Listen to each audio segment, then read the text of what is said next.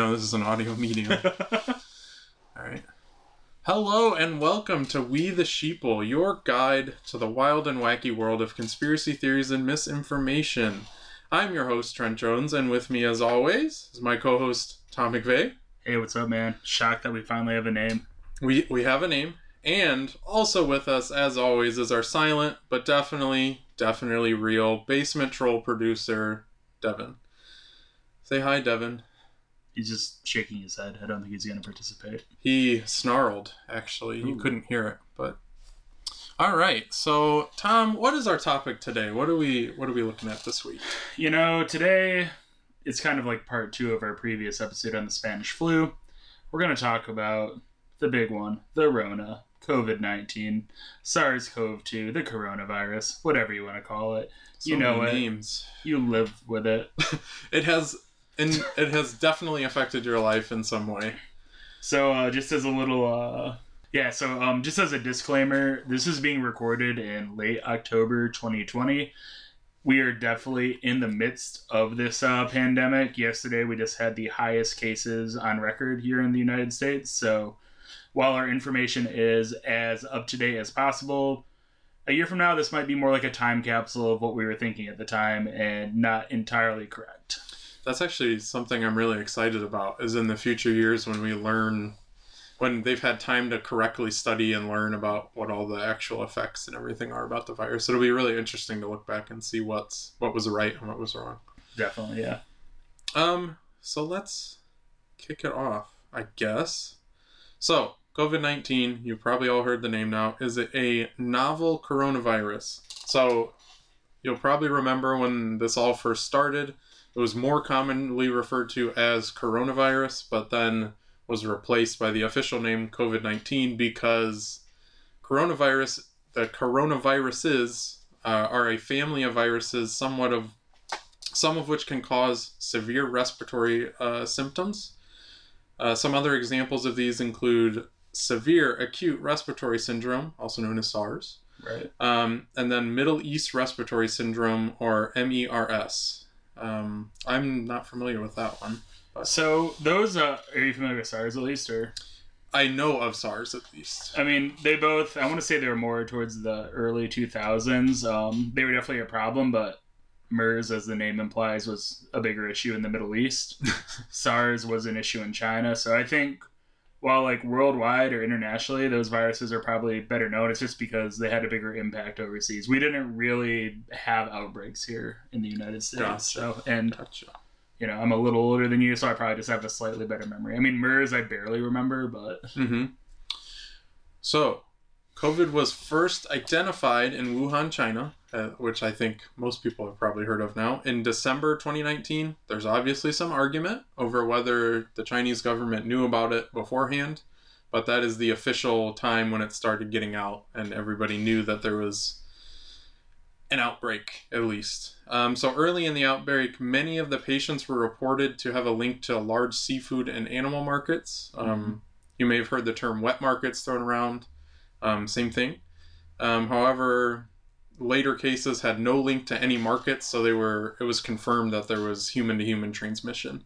Um, so that's a really interesting distinction. There are some diseases and viruses and all that that are spread exclusively human to human, and there are some that are you have to contract it directly from the source of an animal or something else.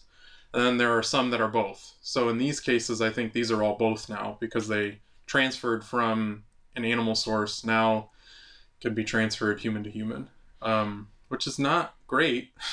so yeah, um, I actually learned about some of this in uh, grad school. They're called like zoonotic diseases. It's Mm. that idea that um, they live, you know, in an animal animal population. So that disease is constantly circulating within um, a wild population, and every once in a while, through like direct contact, contact, ingestion, what be you, it can uh, spill over. Is like the term that's generally used into a human population. And you know that's like we saw that with Ebola. Um, we've seen that with like Where did Ebola come from? Uh, I believe bats are believed to be the reservoir species, so that's another thing. The Hmm. reservoir, that's the natural population it's circulating in. So even if we eradicate it in humanity, Right. there's you'll still never- reservoir out in the wild. I don't. The last time I checked, and this was a year or two ago, probably, I don't think we had actually confirmed that bats, fruit bats, I think specifically, are the reservoir of Ebola. But it's kind of one of the leading theories. Um, you also have things like the hantavirus. Um, oh, there's a whole bunch of them. There's an excellent book on it called uh, Spillover by uh, David Quammen. You should definitely look into that. It's really cool. And there's a really violent picture of like a baboon on the front of it. So, Nice. But um, screaming. yeah, so the thing with this is we're seeing more of these today just because we are encroaching on wildlife so much. Human populations are expanding and you know, we're tearing up natural habitat and we're commingling more on these like edges near um Mm. wild populations. So as that occurs, you know. Right. Well, because especially in places that aren't the U.S., right? Right, or, right. Or uh, Western Europe. You know, the places that are considered first world. I put that in quotation marks because that's. I feel like that's a broad definition, but especially on the edge cases of humanity, I guess there's still a lot of people who have a lot of interaction with wild animals on a daily basis, just because, you know, I mean, expansion. not to go too far off topic, but it's kind of related to my work I did at grad school. So I was looking at um how like human wildlife interfaces affect animal behavior. So like over in uh, South Africa where I was, you'd literally be in a game preserve, hit a fence, and then there's monoculture sugarcane for acres and acres. Like it's such a That's like a harsh. it's a harsh line. boundary and i'm looking you know so we were looking at what happens with these animals like what are they eating in the reserve versus that and you know things like that and we'd even put up uh, trail cameras like in the city and we'd get things like jackals in people's backyards like That's so this is a very real thing and it's a super interesting area of study That is very interesting. Next thing COVID 19 is primarily transmitted person to person through respiratory droplets. Um, these droplets are released when somebody with COVID 19 sneezes, coughs, or even just talks. Um, and these infectious droplets can land in the mouth or nasal passages of healthy people nearby. Um, they can also land on surfaces, and potentially you could ingest them that way. I think that's less likely would be my assumption. I feel like the odds are just lower of that. yeah i believe earlier on there was more of a concern about uh, surface contact Mm-hmm. being a transmission means, but I think, I mean, don't live your life based on this, but the general sense I've got is that's less of a concern. I mean, you should still, you know, use hand sanitizer and such. Right, just good hygiene in general. it's not like I remember early on in the pandemic, people were like Clorox bleaching their groceries before they brought them inside after they Mhm. sat outside for a day, and I think that's probably a little overkill now, but you know. Not Hey, an expert if it makes you feel comfortable, right? there's no harm, I don't think, unless you somehow And do it wrong bleach. and ingest bleach. Do not inject it either. Uh, I'm, I have a feeling we're going to be circling back around to that later actually, on. no, man. I don't think so. Well, that's good. Right? Um, yeah, so then those are the two main methods of transfer. Um, another one that they theorize is aerosol. So there's a difference between aerosol transmission and droplet transmission, but the difference between them is almost so theoretical that it's hard to actually gauge in the real world. So droplets would be um, basically if it was if, if you've ever been in like a mist or you see those misters at like the zoo or something when it's hot you know you walk through a theme park Like it's Something like that. man. yeah. That's kind of the the deal with droplets right? So it's not large like raindrops that fall immediately to the ground. It's droplets that you'll spew out of your mouth or nasal passage whatever. And then they'll hang in the air just long enough for if somebody's near you that they'll be ingested. Yes. If somebody A lovely sound for the audio. snorts medium. cocaine maybe i guess is what you're doing I like to toss it in the air, and it's like a game. oh that's Yeah. fun spice it up um For work, that's a joke. yeah these are all jokes disclaimer um but in any case and then aerosol would be particles that are so small that they can literally stay loft they can stay aloft in the air floating around for long long periods of time the reason that's hard to tell the difference between is because if somebody contracts it from being around somebody you you can't really tell you know if they were in Mm. close proximity to this person you can't really tell whether it was droplet or aerosol because the means of transmission give you the same end result.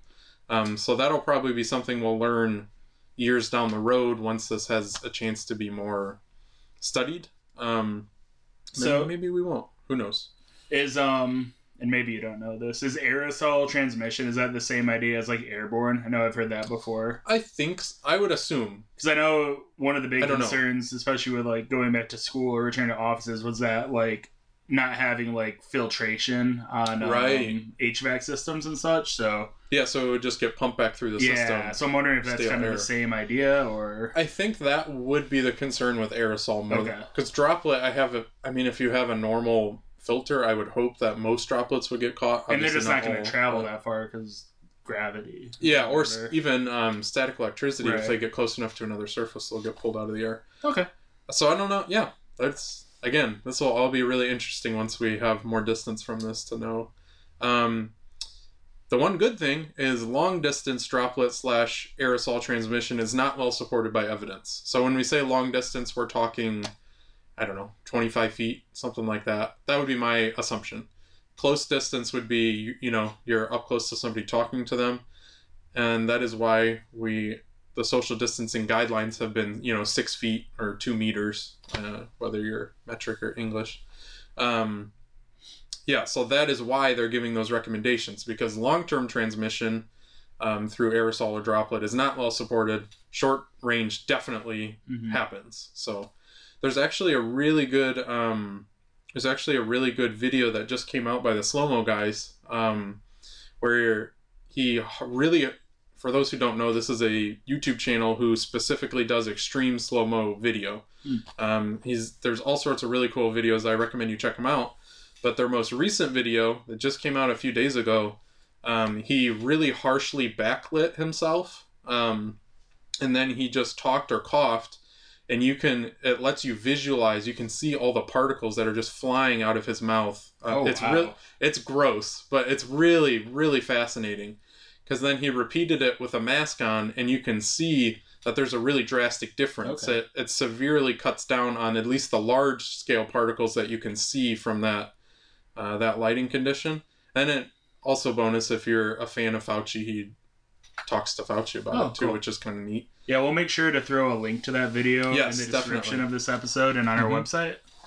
yeah so that was it's a really cool visualization if you're having trouble kind of understanding it, it and i understand it's it's murky now there's been so much differing information about mm, how it's transmitted what's important what's not important just that visualization i think will really help people make personal decisions that they are happy with about the precautions they take um, so there's been a wide range of symptoms uh, that have been reported for COVID-19. These include, I'm just going to run down the list here, lightning lightning round.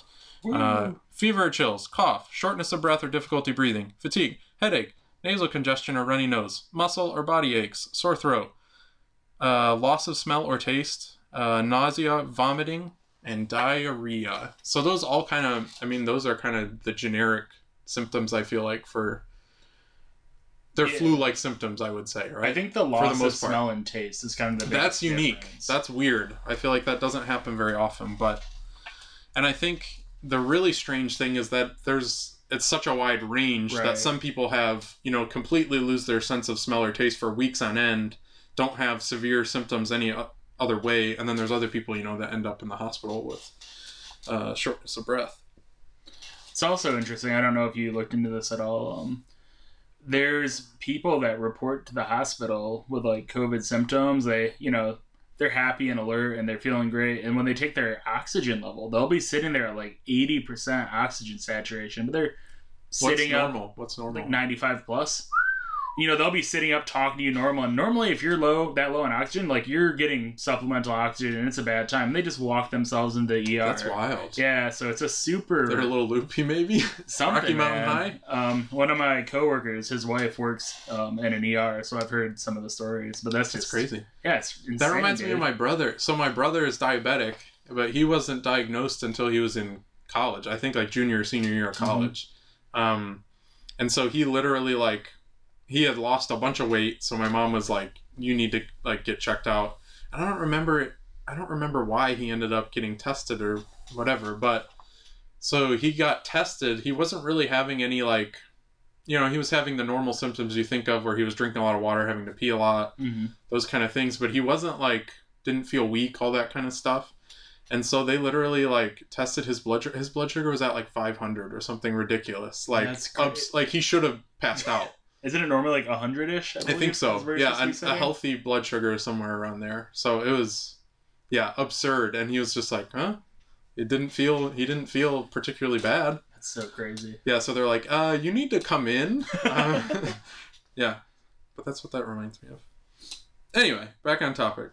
Um, so this is kind of another area of debate. Uh, the estimated incubation period, based on our best knowledge now, is between two days and 14 days, with a median of five days. Um, it is important to note that some people become infected and do not develop any symptoms or feel Mhm. unwell. That's I feel like that is one of the really tricky parts about this particular virus is you can be asymptomatic and feel nothing and still be spreading it. So, this is a sidebar mini rant. I don't know. Uh, you're working from home mostly, Yes, I believe. I am for not. the most part. I have to go in. I mean, I work in a lab. You can't really work in the lab from home. hmm we just had a, uh conference call with the leadership of our whole uh, site, and they were talking about COVID response, just because we've had an uptick of cases both at our site and within our company as a whole. hmm And they were talking about, you know, all the things they're doing. They're talking about hand sanitizer and masks, which is all good, right? But what kills me, which I just think it's so funny, they act like this temperature screening they're doing is the end all be all. It's like we're safe, we're good, but you can be an asymptomatic transmitter for like three or four days before you'd even have a temperature, if you have a temperature at all. And they're right. not. If you even present symptoms, you could still be infectious for a few days before you present symptoms. like I don't want to say it's like security theater, like the TSA at the airport. It's just there to make you feel better, but I kind of feel that way. And then up until I think this week they said they're going to do it. They weren't testing anyone on site. They're like, well, we don't have any cases, but you're not testing. like, yeah, that's how that works. So yeah, just a little sidebar. That's That's fun. the fun realities of the corporate world, hmm Good times. right? They they're actually they temperature. My company is actually taking it pretty seriously, and I'm very thankful for that. But they do they temperature screen everybody that comes in. But again, to your point, masks are mandatory on campus, and they just recommend you don't come in unless you have to. Um. So The other thing with our with ours, it's a self screen. You take your temperature at home and put. it oh no, they form. literally Yeah, you so- have to. So you have to go to the security building. They will they temperature check you, and then they'll turn on your badge. So you can't even get into the building unless you go. We did that for a while earlier on, but you know, Right. Anyway, um, so then let's get into some of the let's get into the data that is has been collected about the severity of the outcomes here. So, um, the data from several countries that we have at this point suggests that about 14 to 19 percent of people who contract the virus are hospitalized, and then about three to five percent of those will need ICU admission. Um, intensive care unit for those who are less uh, less versed in the medical terms. Um, and then this is based out on, on patient outcomes in China, which, as a sidebar, obviously they had the first outbreak, so they had the most severe spikes in cases early on before really any information was known. So it would stand to reason they have pretty good a medical system as I understand it in China. They're not like I don't know. They're a wealthy enough country that they Right. could ex- we would expect them to have decent uh, healthcare. But again, since they were so early on, they may have not had some interventions, may have not known things at this time. Um, but with all that said, of those critical cases, so of that three to five percent that end up in the ICU, about half of them die. That was what the data suggests. So about 1.5 to 2.5 percent of people who contract the virus die. which is horrifying, Yeah, I mean that's a that's a big gamble. especially for how infectious we know that COVID is. Yes, yes. Well, and that's the thing too. We kind of talked about this with the Spanish flu last week. That might not sound like a lot of people, but when you consider that only on average like less than 1% of the population of the world dies in a given year. compared to the total world population. So you're talking about doubling or tripling the amount of people that die in a year. Right. I mean, I saw this is kind of an interesting uh, thought experiment, I guess. I think it was on a Reddit thread. Mm-hmm. But let's say there's a 1 in 500 chance of dying from COVID. I think that's probably on the very low end of estimates. Yeah. So let's say you have 500 Skittles. 500 Skittles. One of them will kill you. Tom, I don't like Skittles. What, what kind of candy do you like? That is Fine, we'll do Skittles. Okay, so you have 100 Skittles. Or 500 Skittles, sorry. One of them will kill you straight up. Mm-hmm. A hundred of them will put you, you're going to have a bad time, like a flu. Another hundred of them might leave you with long term side effects. And 200 of them are just a Skittle. Mm-hmm. Are you going to grab a Skittle out of that bowl?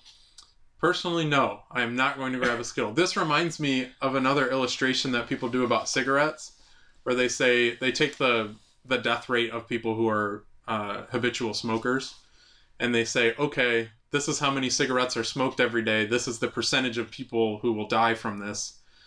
This many cigarettes in the world per day. If you smoke it, there's I don't know a bomb in there that will blow you up and kill you. Do you still smoke? It's just a really interesting way to think about it makes the consequences more direct in a way even though the numbers aren't changed right, so that amount of people still die from smoking every year or you know smoking related causes um, so it's really interesting it's like it's taking it from this theoretical pie in the sky thing that we know is true but doesn't feel real because the consequences come later and it moves it up to almost like a immediate Russian roulette kind of scenario. Mhm. I think part of it's just as humans, we're kind of bad at Long term consequences. and just uh, understanding risk and like yeah, uh like probability and stuff in some level. yeah, our ape brains aren't good at Ooh, e, ooh, ah, ah. being big. Um, but yeah, our ape brains aren't good at uh, quantifying far out risk. Um, so that's most. There's a million other pieces of information and research that you can read. I beg you, please verify your sources. Only go through sources you know are good and that whose whose primary motivation for the information they are giving is to inform the public about public health. I say that because you news networks may not be the best place to look for this information because some news networks, okay, news networks make their money based on the amount of people that are clicking on their pages if it's online media, which most is now, or buying their articles, whatever, buying their physical media still. The cynical would say that because of that, this newspaper is incentivized to make really grippy headlines and present things in such a way that is shocking and makes people want to read their content, right? Because of that, you need to be really careful about the sources you're checking on. A lot of the older, I would say the old style media, like newspapers and such, most of those I would tend to trust still because they've been around for a long time. They have a I guess a higher view of journalism, maybe. I guess you could say. I don't know that that's fair to say, but, um, but even still, I think the best, most verifiable uh, forms of information, sources of information you can find, are those public health organizations. The World Health Organization. The World Health Organization is so large and has so many members that it is unlikely that they're going to cater to any one nation's political underpinnings, right? So they're so large that they're almost outside of large scale influence from any of these member nations or any other political party, political power in the world.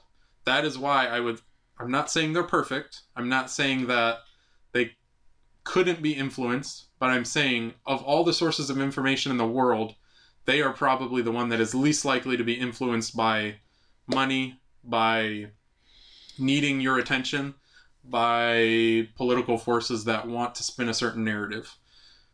That is why I am suggesting the World Health Organization, and then even larger. I know there's a lot of speculation and criticism of the CDC right now, just because of how America is today in the year of our Lord 2020. um, I tend to still trust the CDC, particularly if you are going to the CDC's website and looking up the information for yourself.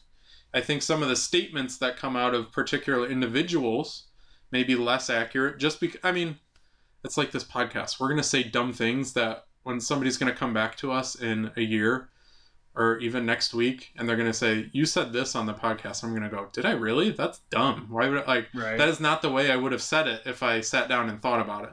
That's why I think that these probably going and seeking out the information online at these reputable sources is going to be better than just listening to some person talk about it. Yeah, and that is um that's why we always say and we do we post our sources. Don't just take our word for it. No, that's the whole point of this podcast, which I think we're going to get into. One of the reasons that people just start to believe these things is because they're in the echo chamber. They're only listening to what other people are saying. They're not necessarily doing their own impartial research. They're doing their own research in the sense that they go to this blog forum that already agrees with what they think. And I'll say just kind of echoing what Trent was just saying about like sources that he uses and prefers. For my um sections, you know, I'm usually looking for government things, CDC, WHO, whatever. Mhm. I'm looking for published research from different universities. So And peer reviewed peer is a review big term. very important correct um, so that if people don't know it's a process when you're doing academic writing you write a paper and then you submit it to a journal they send that to three to five experts in your field and they anonymously just rip it apart and attack it to try to make it the best version and hopefully the best reflection of reality that Mhm. it can be so i'll find news articles talking about a university of maryland study I go to the study. I do not Yes. go to the news article. I am pulling these studies directly, and you can see the data. You can contact the authors if you want, if you have questions. Grad students love nothing more than emails about their research. And most of the time, especially if these studies are done at public institutions like universities or whatever else, government organizations, most of the time you can figure out where they're getting their funding for for this research. Mhm. Sometimes it's not as easy, but that's another big thing, you know. Unfortunately, money often makes the world go round. If somebody is say sponsored in a different avenue, a different area completely of conversation, say in the energy industry, if a study is sponsored by an organization of oil, fossil fuel companies, and their research comes back saying that fossil fuels are good and all that stuff. They actually delete carbon out of the atmosphere. Yeah, yeah, yeah. Um, yeah, just be be smart. You guys, we trust that the average person can figure this stuff out. It's not hard to see why that could be a conflict of interest, right? Right. Okay. Anyway, I think we said a good piece about that. Then, just to, I'm going to bridge the gap a little bit here, Tom. Oh man. So I I usually research just try to research the facts. Let me I found this page on the World Health Organization that they titled Mythbusters. Ooh. Not TM. Nobody come for us. Um I don't even think that would be trade. I don't know. Would that- I feel like Adam would be okay. It'd be this. copyright, I think I Adam think. and Jamie would approve of what we're doing right now. I hope so. Maybe not. Who knows? Um maybe one day we'll find out. Their TV personas, at least. I Maybe they'll roast me. That would be pretty fun. I don't think Jamie would. Well, That walrus mustache coming after you, man. dude, it's pretty great. Chase you in Um, dreams. Okay, so I'm just gonna read down the line of all the headlines. So these, the way they have this page organized, organized, there are a bunch of bullet points you can click on that will link you to a specific myth that and piece of misinformation that has been floating around the internet. Some of these I just want to read down because there are so many, and some of them are pretty funny. I'm already sad. I just want to. Okay, we're gonna start off real strong. All right. Let's see how many of them I found. lightning round. 5g mobile networks. Alcohol. Antibiotics. Bleach. Cold weather comma snow. Drugs. Garlic. Hand dryers. Holding your breath. Garlic? garlic. No interruptions please. Um, hot and humid climates. Hot baths. Hot peppers. Houseflies. Hydroxychloroquine. Mass co2 intoxication mass exercise medicines methanol ethanol mosquitoes old people young people pneumonia, va- pneumonia vaccines. Wow, stroked out there. Um, recovery, saline, shoes, sunny and hot weather, supplements, thermal scanners, ultraviolet lamps, viruses, bacteria, antibiotics. Some of those normal medical terms, some of those not so much. Some of them a delicious addition to many dishes. Yes, the hot peppers did make me laugh. Um, yeah, so obviously, as with anything nowadays, there is a massive storm of misinformation out there. Use your good brains that I know you all have. Just think for five seconds about some of this stuff. It's so obvious. we believe in you, fellow sheeple. I do. I don't believe in people as a whole, but I believe that if a given individual wants to find out the truth, they can. Yeah. Okay. So with that all being said, that's all I have for the facts part. All right. Well, that that's a good way to set up this sad document that I created. yeah, uh, I was like really getting depressed, like writing this. Man, I was starting to question, like, do I want to be a part of society, or should I just move up to a mountain and start that growing? meme, Like, I don't want to live on this planet anymore. A hundred percent, dude. It's just it's crazy, and I'm just gonna get into it. So, um, before I get too sad, right? So, uh, I want to kick off this episode the same way we kicked off the last episode, uh, talking about this study from the current directions in psychological sciences, talking about the motives that people uh, that drive people to believing in conspiracies. I don't know if I'll do this every time. I might. I feel like it's a really good framework just to kind of hmm hmm look at these different theories and then we have an idea of why why are they appealing you know Yes. so the three main motives are the epistemic motive which is people just want a causal relationship an explanation for things that are outside of their control hmm it's a scary time things are always changing and we just want to feel like it's not random Right. We're wired to find patterns. That's how we solve problems. there's the existential motive which is similar but it's the idea that you want control over your life hmm So if you can see through what the deep state's doing, man, you can regain control. Pull yourself up by your bootstraps and don't listen to the man. and then um, there's the social motives, which is people just want to be a part of something. They want to be a part of a Mhm. group, and Hey, this is a group. it's a group. So yeah, um, to start off after that, I just wanted to go over some uh, COVID nineteen conspiracy theory statistics from the Ooh. University of Pennsylvania. So this is kind of looking at a shift in belief in different conspiracies from uh, March to July. So from the beginning of the pandemic to midsummer, how has beliefs changed? Right. And over that period of time, the virus has continued to surge. Correct. So the researchers uh, looked at three different conspiracies and they talked to 840 different adults in the US to see how they felt about these ideas, right? Mhm. So in March, 28% of people reported that they thought the Chinese government created this as a bioweapon. In July, that was up to 37%.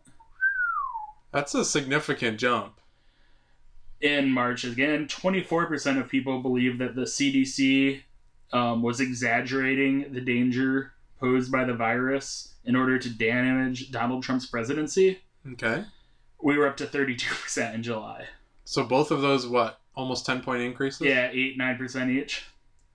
And finally, this one's not quite as big, but uh, 15% of people believed that the pharmaceutical industry created the virus for vaccine sales. Oh, so like an even deeper. Right, and it was up to 17%. I mean, the scary thing to me is those all increased.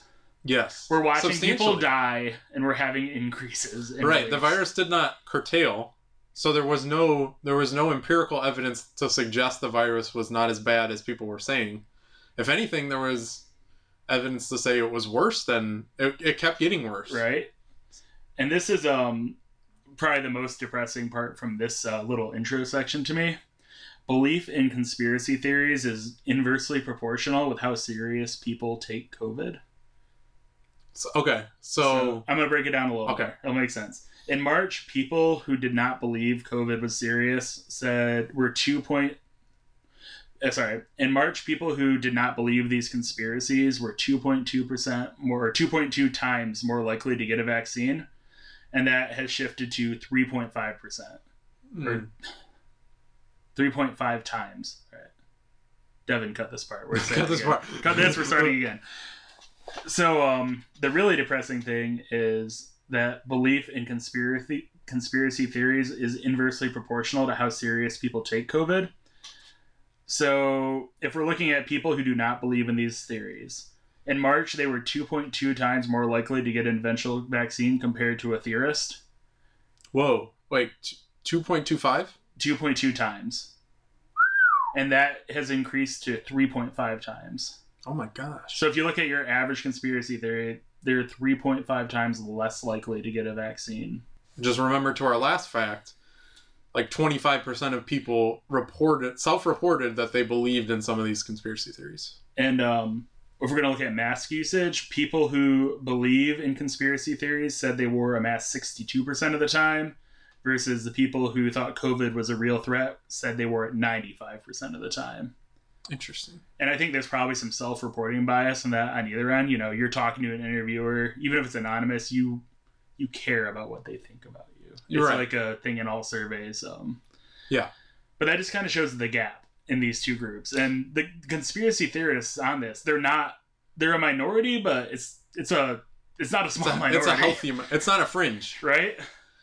Which we off. I think often when we talk about conspiracy theories, we think it's some strange corner of the internet or some very slim margin of the population that believes a given thing. A man with a tinfoil hat. yeah, yelling yeah, yeah, We we think about Alex Jones yelling at the into his microphone about frogs turning gay. with his tiny, tiny uh, megaphone. Yes. Um that's I mean it makes sense.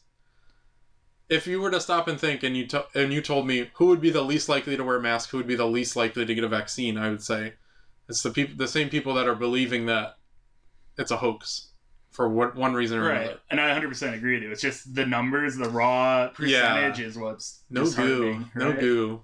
Very bad. So our next fun bit of uh, statistics, I guess, uh, comes from a Cornell University study. Cor- Big red bears. Big Red, go Big Red. That Is is that impossible. Nebraska? Big red bear.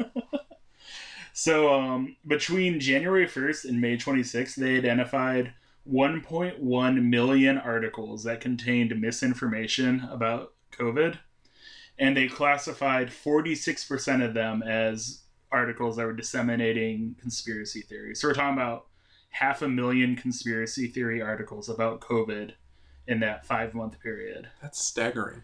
And let me tell you what they were about. These are just the general uh, topics. Um, the biggest one at 26% was miracle cures, and all the rest of them are 4% or less. But I'm just going to read them out, right? So we had the miracle cures that they involved the New World Order or the deep state, the idea that COVID's a Democratic Party hoax, Okay. which I always find funny considering, you know, America is like, what, 20% of the world's population, but the whole world stopped because of the Democratic Party wanting to get rid of Donald Trump. Um, okay. Um, they We're talked not- about the Wuhan. We're not twenty percent. No, we're not even. I'm gonna do some math here while you continue on your next. bullet Yeah, it's point. probably really rad. I'm bad at math. I'm only a chemist. Let's calm down, people. Um, Wuhan lab and bioweapons was the topic. Bill Gates, 5G. These are all things we'll talk about later. Anti-Semitic conspiracies coming in at 1.6 percent. Why not? They always have to show up, right? Um, the idea that COVID is a population control, which fits in with uh, Bill Gates. We'll get to that later on. Um, Dr. Anthony Fauci got a solid 1% of all these conspiracy theory articles. oh, that's a nice poll for Right? an individual such as himself. Um, Plandemic, which is a horrible YouTube conspiracy theory documentary that I couldn't bring myself to watch. There might be a future episode on Plandemic when I'm in a better mental space. Update: We're like four percent of the world population. Wow, okay, I'm real bad. So I think the U.S. population is something like three hundred and some million, yeah, and the world population is like eight billion. I think I was thinking we're like 25% of carbon emissions. I think that's what I was looking for. You got them wires crossed. Whoops. And uh, finally, coming at a respectable 0.6% of these 500,000 articles was bat soup. Bat soup. So people assuming that let me I'm going to take a stab at what this conspiracy theory is about. Since there has been evidence to suggest that a lot of these diseases hop from humans to bats, people assume that people got it because they were making bat soup. Is bat soup a traditional way to eat bats? You know, um, I'm gonna not answer that because I don't know, but I'd try a bat. I mean, rabbit soup's good, and what is a bat but a flying rabbit? It's a great point. You heard it here first. We the sheeple endorse rabbit soup and maybe bat soup. I'm I'm down. Okay. I'm down to try. Another official endorsement. DTT. DT. All right. Um, so next, I want to talk about um, where did the coronavirus come from, Okay. According to conspiracy theories. Oh, okay. I was like, I thought we already did that. But So this is going to be a shorter section, just because it is. um, one of the most popular bits of disinformation about COVID is that it was created in a bioweapons lab in Wuhan, China. okay. I think we're all aware of that, right? Mm-hmm. And there's kind of two main like branches of this theory. There's people that say it's it's an unnatural virus. There's no way it could have evolved, right? And then there's this idea that it is a natural virus, but it was released by the Chinese. Okay. What? Wait. Just keep going. I have a, I have some questions. That's probably I good. see some plot holes. So I'm going to talk about why both of those are wrong. Okay. Yes, up. please. So this idea that it's unnatural or is like an engineered bioweapon is Mhm. it's it's dumb. I'm just gonna say that. this information is coming from some research out of the University of Minnesota. I would say gold Golden Gophers, but they're playing the Wolverines tonight, so I'm not gonna say that. Ugh, Michigan. What's wrong with you? I'm just from a better place than you are. You're from a place. I am. Parts unknown, actually. so one uh, researcher was quoted saying, well, the gist of the quote was, "We don't know enough about coronaviruses to even create one in a lab." Oh, You know, we sci-fi movies have lied to you. Um, it has a receptor binding domain. I don't want to get too deep into virology, mostly because I don't know enough. yeah, so you've wanna sound like already left idiot. me behind. So it's they bind, you know, they have things that antigens and other things can bind to. I don't know if this is exactly what that is, but basically, this domain is found on other coronaviruses, okay, so it shares similarities with naturally Naturally occurring, occurring. right? Okay. There are, however, no genetic similarities in the backbone, it's called, of the virus compared to some stuff we use for genetic engineering. So we do have some virus parts that have been genetically engineered, and it is not similar to these man-made virus backbones at all. Interesting. it's not even optimal for infecting humans the way the receptors are set up on the virus. So if someone created this, they they did a piss poor job. That's a great. I never. I didn't even consider that. If you were making a bioweapon, a one to two percent fatality rate is piss poor. right? And uh, the final point was this was from another researcher. Why would they go to the lengths of creating a coronavirus when you could just release like SARS? That's true. They already, already had that one. Much more effective and devastating diseases. So And why would they del- release it on their own people? Why not send the German submarines over so people Oh, yeah. can release them in bowling alleys? I forgot about that. A man in a trench coat smashing a vial in a theater. hey kids, you want some virus? Yeah. Uh, so do you have any questions on that one, or did I clear that half up? Or I any have many comments? questions, but I think you have explained as much as can be explained. Right. I mean, I'm open, man. So as for um, it being an accidental release and it was covered up by the Chinese government, Okay, that sounds more feasible, right? You yeah, could see a world in you could see a world in which that could be true.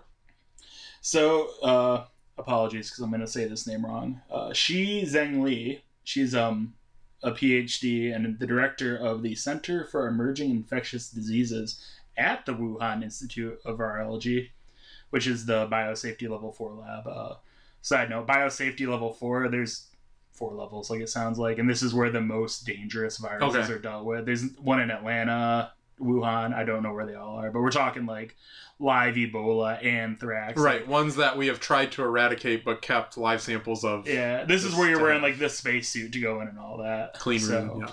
And it's like, you know, you don't just make one. There's a lot of stuff that goes into it. You're getting certified by international organizations and all that kind of stuff. So, um, this uh, professor who works there has extensively published the genetic sequences of coronaviruses found in uh, wet markets in China. Oh, like, this is her area of expertise. Never Coming has she felt more validated for her years of study. Um, I think she's you know, sequenced like over 20 coronaviruses found from bats in Chinese wet markets. What an oddly specific niche. And this virus circulating now matches nothing from any of these studies released from the lab. Huh. Like she, it's Right. public if domain, anyone, extensively published if from the anyone lab. would have the information, she would be the one to have released it. and this goes back to um, what we were talking about earlier. The more likely, I would say most likely, is that's that idea of human encroachment on wild spaces. That's what's causing this, you know, Mhm. and it's gonna keep happening. Like I don't know how else to say it, you know, Right. We should expect it. right? So that's kind of the most popular creation theories I saw. Any thoughts, questions, comments, concerns? No, because like I said, that one at least has a hint of logic to it. Governments obviously do things, especially authoritarian governments, do things that they want to do, right? Without the knowledge of people. Sometimes these things are not good. Um, that at least makes sense, right? Oops, we accidentally released this experimental whatever we were doing from a lab and tried to cover it up. I at least see the logic in that one as opposed to the prior ones. Right, but if you peel back one layer of the onion, Yes. Once you start actually digging into the science and facts, then okay, extremely unlikely. Some might say impossible. So um, the next um, major conspiracy theory I wanted to cover involving the coronavirus is uh, 5G. Ooh.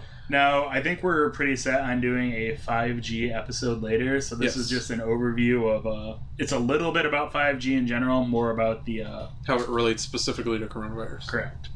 Or So- allegedly relates Allegedly. to coronavirus. So um, there are two kind of central theories that I could find about 5G and COVID 19. And they're uh, first, the coronavirus is fake. And what people are actually dying from is 5G radiation. Ooh. Spicy. And the second one is this 5D, 5G radiation is weakening our immune systems, and that's making us more susceptible to diseases. All right. Heavy Um, claims. Heavy claims. and concerns about wireless technology, be it 4G, 3G, Wi Fi, or even electricity and telegrams, like we talked about in the Spanish flu episode, Mm-hmm. are a pretty constant threat. People are always concerned about this radiation, and we'll get into that in a second. I did want to say, as a little uh, fun note, there are a decent amount of people who believe that all of this uh, wireless activity is leading to electromagnetic hypersensitivity. I don't know if you know anything about that, or if you've seen uh, Better Call Saul. Is this suggesting that the more we get exposed to it, the more we're gonna have ESP and I can move things with my mind? I wish. It's just people think like it causes all That's- sorts of stuff. Uh, if you've seen Better. Call Saul, it's like Saul's brother. Um, Oh, wrapped no, up in like the uh, a lead tin blanket foil blanket and stuff, and he won't have any electricity in his house. So That's disappointing. I really wanted. I thought this might be the path to me no, I don't think so. telekinetic powers. So um, we'll talk about that more in a future episode. Telekinetic powers? How I might get them? Yeah, hundred percent. Sweet. I have some ideas for you. Um, yes. So I think where these concerns about 5G and all those other Gs in general just comes from the word radiation. Okay. So when you say radiation to a person on the street, they're going to think about Chernobyl. Yes, a layperson probably understands nuclear radiation as radiation. All radiation is scary radiation, Yes. right? Hydrogen bombs, Three Mile Island, what Mhm. have you. Marie Curie dying and such. But I think I am very out of touch with the layperson if I think that they're thinking about Marie Curie dying in her laboratory. right kim jong-un whatever um but um electromagnetic radiation is a huge spectrum and it contains everything from you know radio waves light waves Yes. microwaves Which we'll we'll get into this in detail um, when we do the 5G episode because I mean I learned about if you take a physics course in college, partic- maybe even not just college, probably in high school you you dip into it. You, you maybe dip your little your little tootsie in there for a hot second. If you remember anything about the electromagnetic spectrum is what it's called. All these forms of radiation are on that spectrum, only there's a breaking point between which we consider radiation harmful. Right, and that would be ionizing radiation, which is where you have your alpha, beta, gamma stuff going on. But most of this is non-ionizing radiation, which Mm-hmm. we will talk about more in the future. Yeah, we'll get there. We'll get there. Um, I think really what I got from a lot of this is the biggest issue with 5G and other related things is um this idea of correlation and causation, right? Mm-hmm. So it's new, scary technology, and um, I'm just going to read a quote here from Jeffrey Cabot. The fact that the fields produced by electric current were both invisible and ubiquitous, that exposure was largely beyond one's control, and that the alleged health consequences were depicted as catastrophic, helps to account for the intense fear that came to be associated with the question in the public mind. But he went on to compare looking for evidence between a relationship of like electromagnetic radiation and cancers in his book is what it was about to looking for shapes in a cloud. Okay, so it's like a Rorschach test. Yeah, there's radiation everywhere and it's kind of going back to people wanting to feel like they have some control or there's some cause of things. Mm-hmm. Um, one interesting thing with COVID, and there's a link. I saw the map. I don't know if you saw it on Twitter, probably, or Facebook, or Reddit, or whatever your disinformation source of choice is. um, but it was a map of like 5G, like places where 5G had been installed in coronavirus hotspots. There was a really strong correlation. Mm-hmm. And that's scary if you just look at it and you don't know a lot Right. about statistics or anything. But if you think about it, where is 5G going first? Most of the time, new technology is installed in large markets, meaning Right. large, populate, heavily populated areas. And what is the best place for a highly transmissible virus to spread? Uh, small towns. Right now, yeah. But, uh, but yeah, so it's that idea that yes, places that are getting 5G first do have higher spikes, but there's a lot of people there. You could show a map of 5G and Potato consumption. Yep, 5G is causing us to eat more potatoes. Ireland is dead. you could look at a graph with um the rise of Wi-Fi and the decrease of pirates. Like yeah, statistics are a scary tool, man. yeah. So when we, and maybe for people who don't have as much experience in this area, when we say correlation means that something happens in tandem with something else, right? So as like Tom was talking about, you might be able to tie the decrease in piracy worldwide To the- Yarg, not yeah, like downloading a car. Yeah, yeah, yeah, yeah. Um, to the increase of the advent of electricity, are those things direct directly affecting one another? Probably not. Was electricity the reason people weren't pirating of the Caribbeaning anymore? Probably not. That's probably a good thing to say. Good Mhm. job. So yeah, that's kind of the mini section, if you will, on 5G. This is a little all over the place. It's because there are so many avenues, and I wanted to hit a couple things. But Mhm. I want to talk about masks next. Oh God, Lord help us. So this was one of the wilder theories I came across. Um, apparently, some people believe this is painful. I don't want to read this. You wrote it. I know. So You're um, committed now, boy. let's let's go in a different direction. Actually, Trent, you have glasses on. I do. I am a glasses wearer. I often have them on. I have contacts in today. Um, I don't like to touch my eyeball. that's fair. Have you wore the uh, surgical masks? Yes. So- the blue ones. Yeah, the blue ones. Yeah. So you know when you're wearing a mask, your glasses will fog up, right? Mm-hmm. But they have that nice little metal that you can pinch. Yeah, when they got the little yeah the little piece of wire in there. right. So some people believe that's an antenna to conduct 5G straight into my nasal passage. or your brain or something. Would I get better cell phone reception? Because that is a trade off I may be willing to make. I don't know. I don't have any way to refute this besides I don't know, open up a mask and look at it and understand how antennas work. I think you need think. electricity involved. I mean, we could literally do that now, but I'm. It's a piece of wire. It's a piece of wire, not even like electrical wire, just steel wire. Yeah, I don't know where I'm going with this. I just wanted to tell you. Oh, I that like people you had to that. know. It's. I guess it's vaguely old antenna shaped. Like it has the V shape Right. that you used to see on people's ears or on top of the TV. Um, another common thing you'll hear about masks is it's causing people to breathe in their own CO2. I actually encountered a older gentleman yelling at a person at Menards about this. Hmm. All I can say is there's multiple videos of people disproving that, and I believe there was even one article I read where um, a doctor ran a half marathon wearing a mask.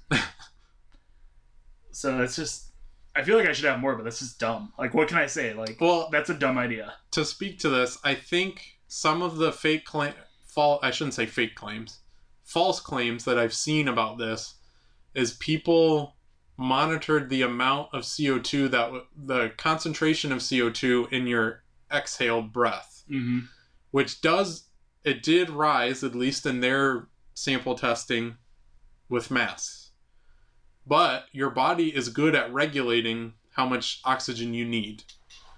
So, for example, when you go to Denver, it might feel like you're breathing harder, but you're not going to pass out. Okay. Right? I mean, I guess you could pass out if you were running or something. But it's akin to that, right? It's the amount your body is good at regulating how much oxygen you need. That's why you start breathing harder when less is available. So sometimes it might even feel like you have to breathe harder in a mask, which that might be true, but it's not suffocating you. Your body knows how much oxygen you need. You're not in danger by wearing a mask. And I'll just say, um, I mean, we've all been to the dentist, hopefully.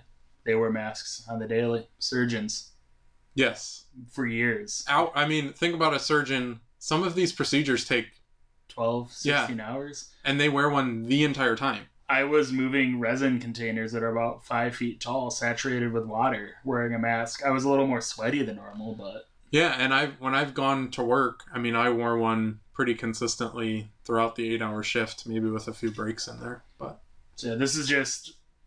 I don't know if this will change anyone's mind. This is kind of a funny. Some funny anecdotes about masks. And I have one more thing I want to play for you. Devin, this is where I need you to insert the clip, okay? Um, actually, Devin's yet. nodding.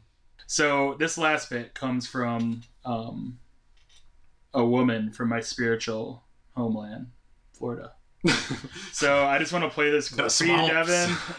I'm going to play this clip, and this is at a real city council meeting. A conspiracy theorist talking about Oh. masks. I may have seen this. All right, so uh, Devin, I want you to insert the clip here. You literally cannot mandate somebody to wear a mask knowing that that mask is killing people. It literally is killing people. And my, the people, we the people are waking up and we know what citizens arrest is because citizens arrests are already happening. Okay. And every single one of you that are obeying the devil's laws are going to be arrested. And you, doctor are going to be arrested for crimes against humanity. Every single one of you have a smirk behind that little mask, but every single one of you are going to get punished by God. You cannot, you cannot escape God. You cannot escape God. I'm gonna say that again. You cannot escape God, not even with the mask or six feet.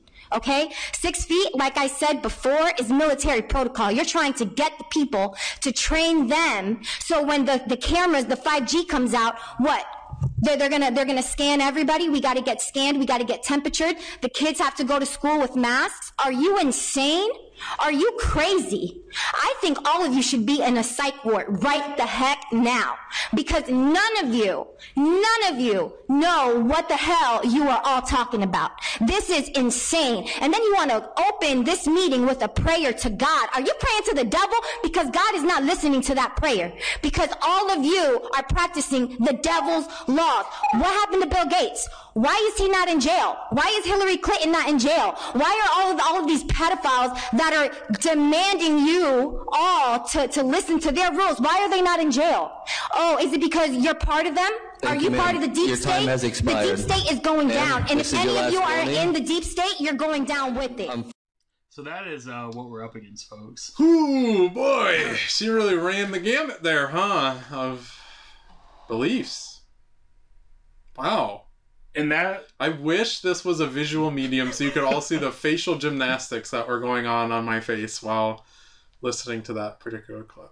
So the reason I wanted to play that is in a minute and 47 seconds, she kind of showed how hard it was for me to research for this episode. That was like birdshot of just crazy, right? Right. Like I think any individual topic we could go into for probably an hour at least, maybe two. So this is I'm trying to do a brief overview, and this is a really good intro into the last section that I have for today. Is it would it be accurate to say that a lot of the COVID conspiracies have dovetailed onto have been tacked on to existing existing conspiracies that are kind of all encompassing? I would say 100%. It's got linked up and mutated with like the whole idea of like the new world order or the global elite or the the globalists, you know, that's a big thing. And then apparently Hillary Clinton and Pizzagate and pedophiles have got thrown in. So it's just it's hard to figure out where to even go at it from at this point, you know? I found it interesting that I one of the weirdest things of, of that whole thing was that the town council meeting started with a prayer, and that's coming from I am a Christian, so I would not be offended by that happening. I just thought it was odd that a town council did that, And, um, and then that she complained about it. I will say, um, a lot of that religious um, undertones. I don't know if you can call it an undertone, overtones, Um, overt tones. overtones. I don't know what the term is. Um, if you follow the granddaddy of a lot of this, Alex Jones, his show has a very religious bent, and he's even talking about. really? Uh, oh yeah, I didn't know that. He's talking about like you know, it's not for us to decide who lives or dies or to punish the globalists, but know that we're God's hands in all of this. Like talking about how like the literal devil is making the pedophile elite like it is a lot of that is coming from Alex Jones and I would assume this lady That's a spicy meatball right there. right I mean I would say maybe we'll look into Alex Jones someday um Knowledge Fight is a great podcast if you want to look more into it they do a way better job than I would ever do but I feel like if we do an episode on Alex Jones, it should be like a biography. Like we should just look at his life and the crazy things that have happened to him. that would make a retrospective if you Yeah, want. that would be kind of fun. so yeah um any any thoughts on that or are you just kind of still absorbing Dude? I'm trying to remember all the things she said that were like I don't I don't know. She didn't say anything of substance necessarily, so it's hard to pick one piece and be like, And that's why it's hard. How do you wrong. refute that? Like, yeah, how do you refute somebody who's not basing their belief on evidence? They're just basing their belief on I don't know, whatever they want, whatever they might call evidence, but not there's no way and this is kind of my thing with people in general. Even people when they're not talking about some crazy conspiracy like this and we laugh at those people and point fingers and say ha ha ha this is so dumb. With anybody who disagrees with you about something, you have to I think a wise person has an understanding that they don't know everything and that this other person has a reason for the things that they believe. You don't have to agree, but there should be an understanding that this other person isn't an idiot or evil or a Satanist or something like that. They just think something different than you, right? And to ever argue with somebody who refuses to take that stance or mature opinion and say, hey, I'll listen to what you have to say. I may not agree with it still, but I'll at least listen to you. There's just no real point in having a dialogue with those people most of the time, yeah, which is unfortunate. That's something I struggle with because at some point I almost like I know mocking people won't get them to change their side, but I don't think facts will either. So I might as well have some fun with it, right? Uh, I'm more of a satire person. Like if I can, if I can, without them realizing, deride them and make fun of their views, and then they agree with it. I think I makes prefer just chuckle. like pat them on the head and treat them like the child they are. But you know, I, I usually just don't engage. yeah, different tactics. So Trent, I have one more depressing thing to talk to you about. Lay it on me. I want to start off with a quote. I want you to guess who said oh, this. oh boy. right? If anything kills over 10 million people over the next few decades, it is likely to be a highly infectious virus rather than a war. I'm guessing who said that. Yeah.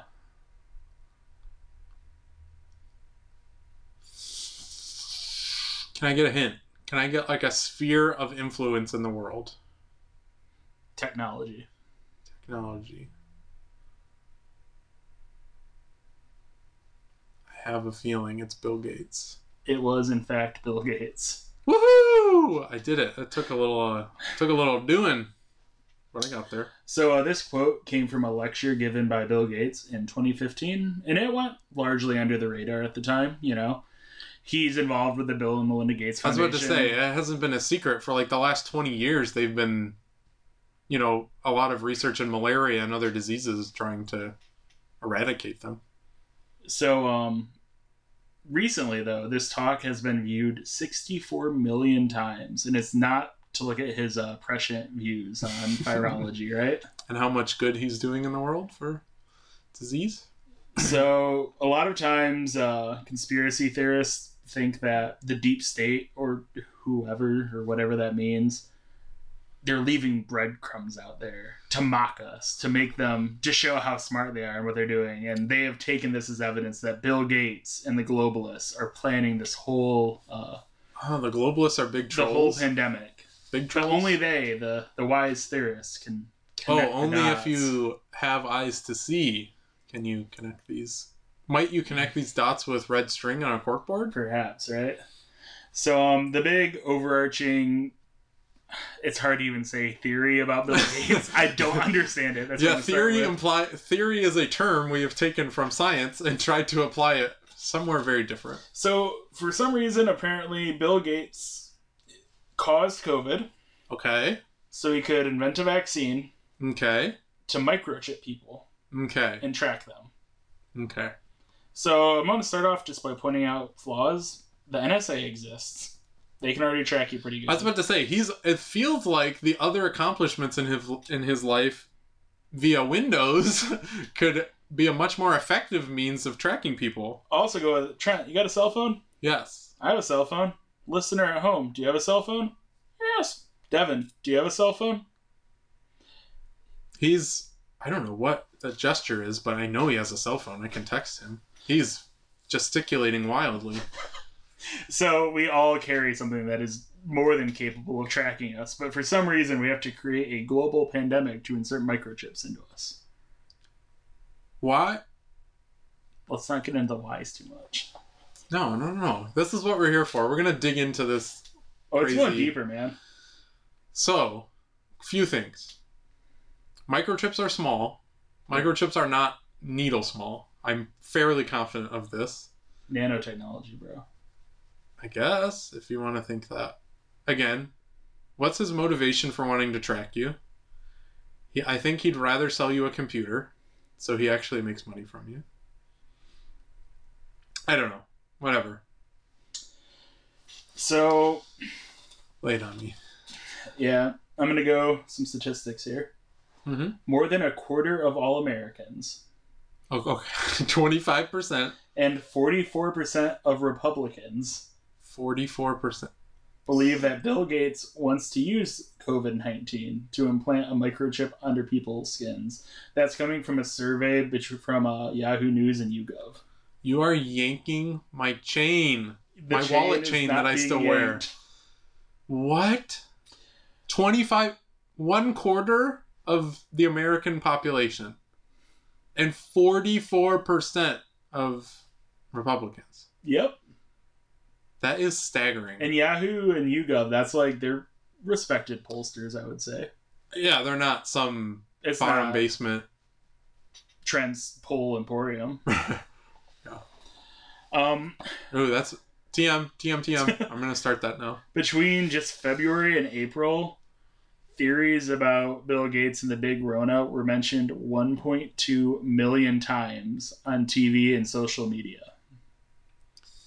This sucks, man. This is a man who could have sat in his ivory tower with however many billions of dollars he's made and done nothing to help the world. He could have given the world a big middle finger. He could have launched to the moon and built a little house on the moon, probably. And this man instead chose to try and help underprivileged people in third world countries not die from preventable diseases.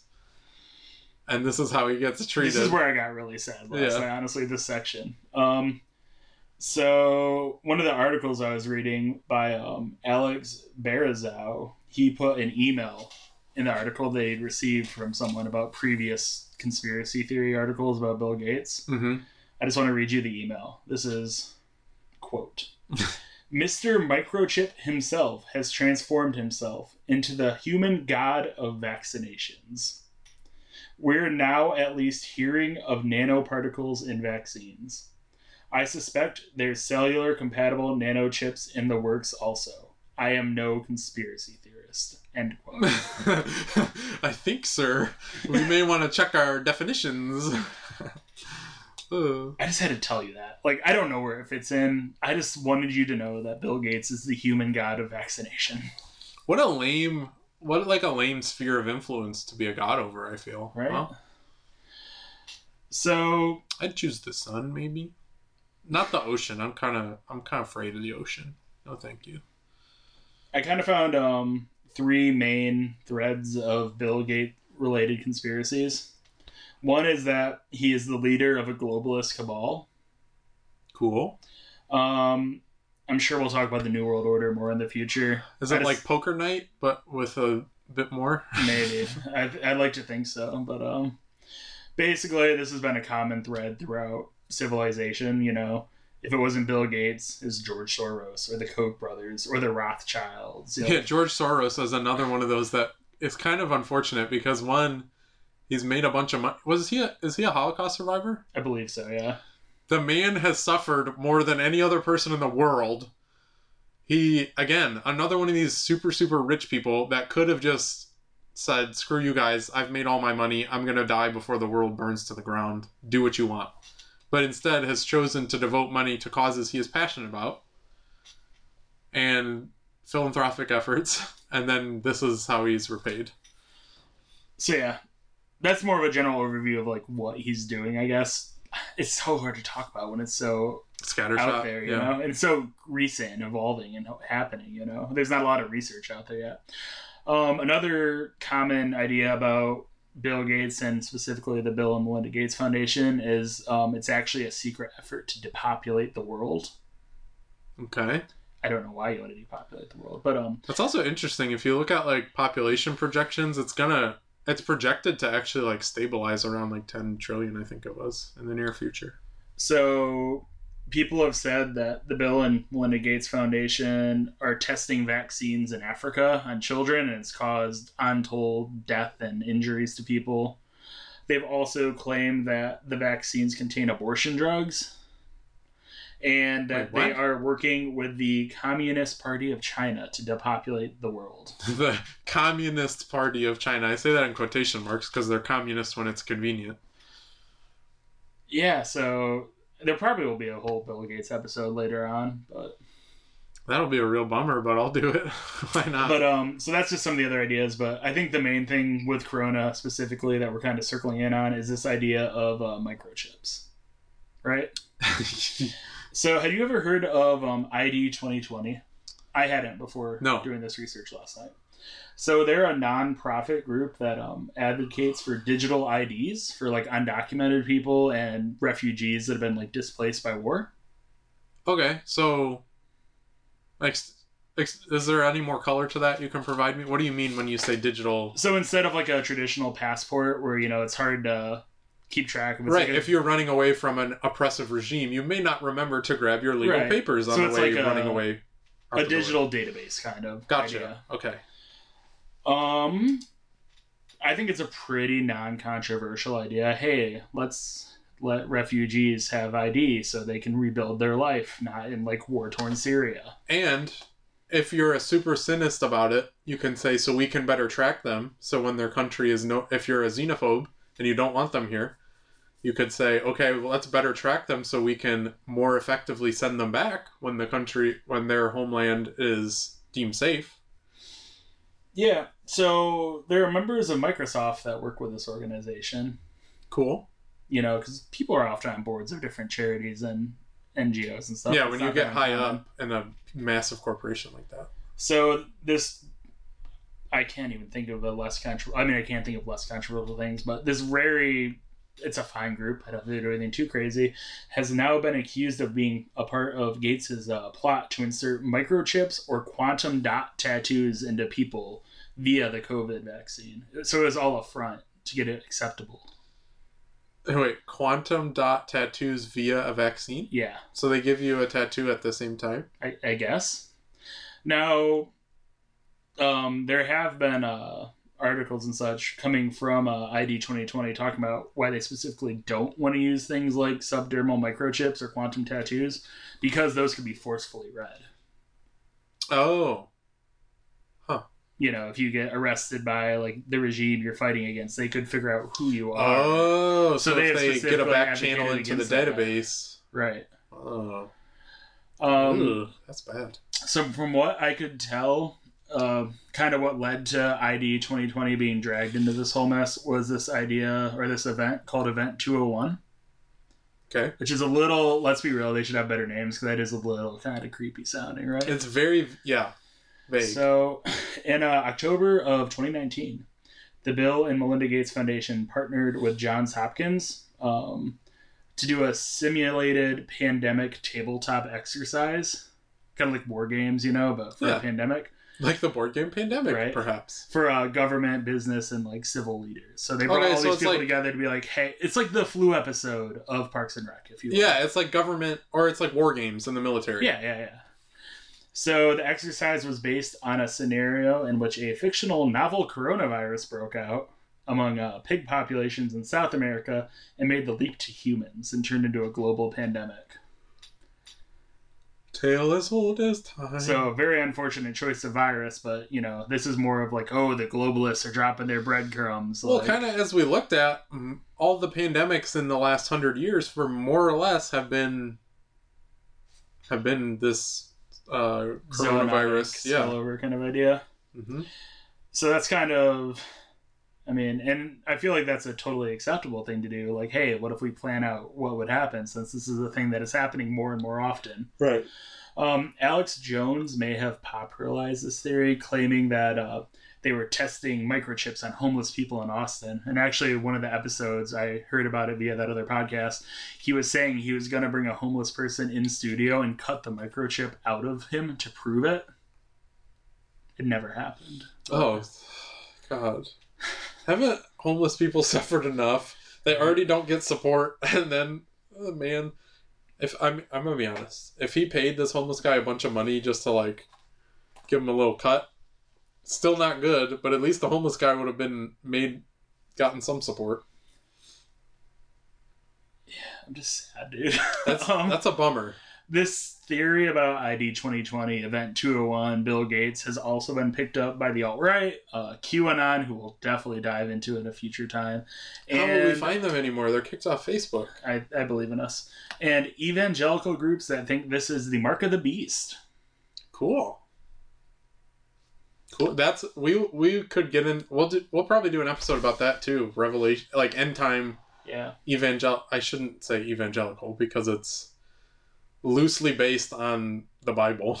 the Left Behind series. Um, yeah, I don't even know that that's that conspiracy. Like that's just trying to imagine what it would be. I think that's a big part of it. But yeah, so um, I wish I could tell you what Bill Gates was going to do with this microchip, but I think that's where it came from. And um, I think I need a beer. Well, here's my thing.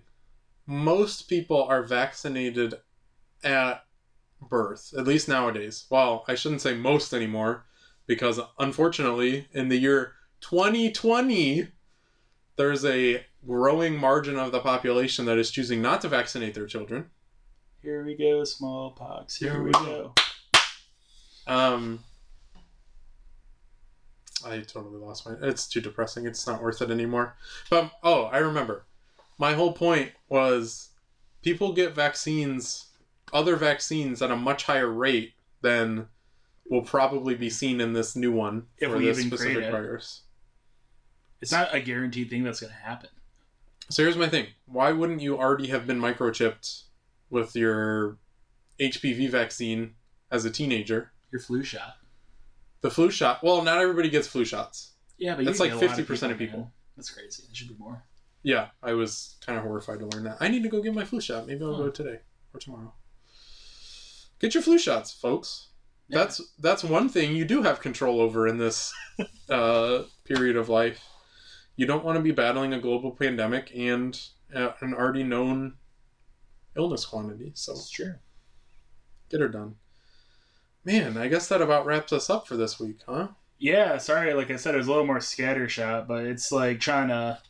If the conspiracy theory was like a bowl. I don't know if I was the guy trying to ride on it or the clown hiding in a barrel, but I did what I could, man. I mean, yeah, you're the guys that go over the falls, Niagara Falls. Well, thank you all very much for listening to this second episode of the newly named We the Sheeple podcast. Um, as always, all of our sources we will link um, in the podcast description wherever you choose to listen to them. Um, and until next week, wake up, sheeple. wake up.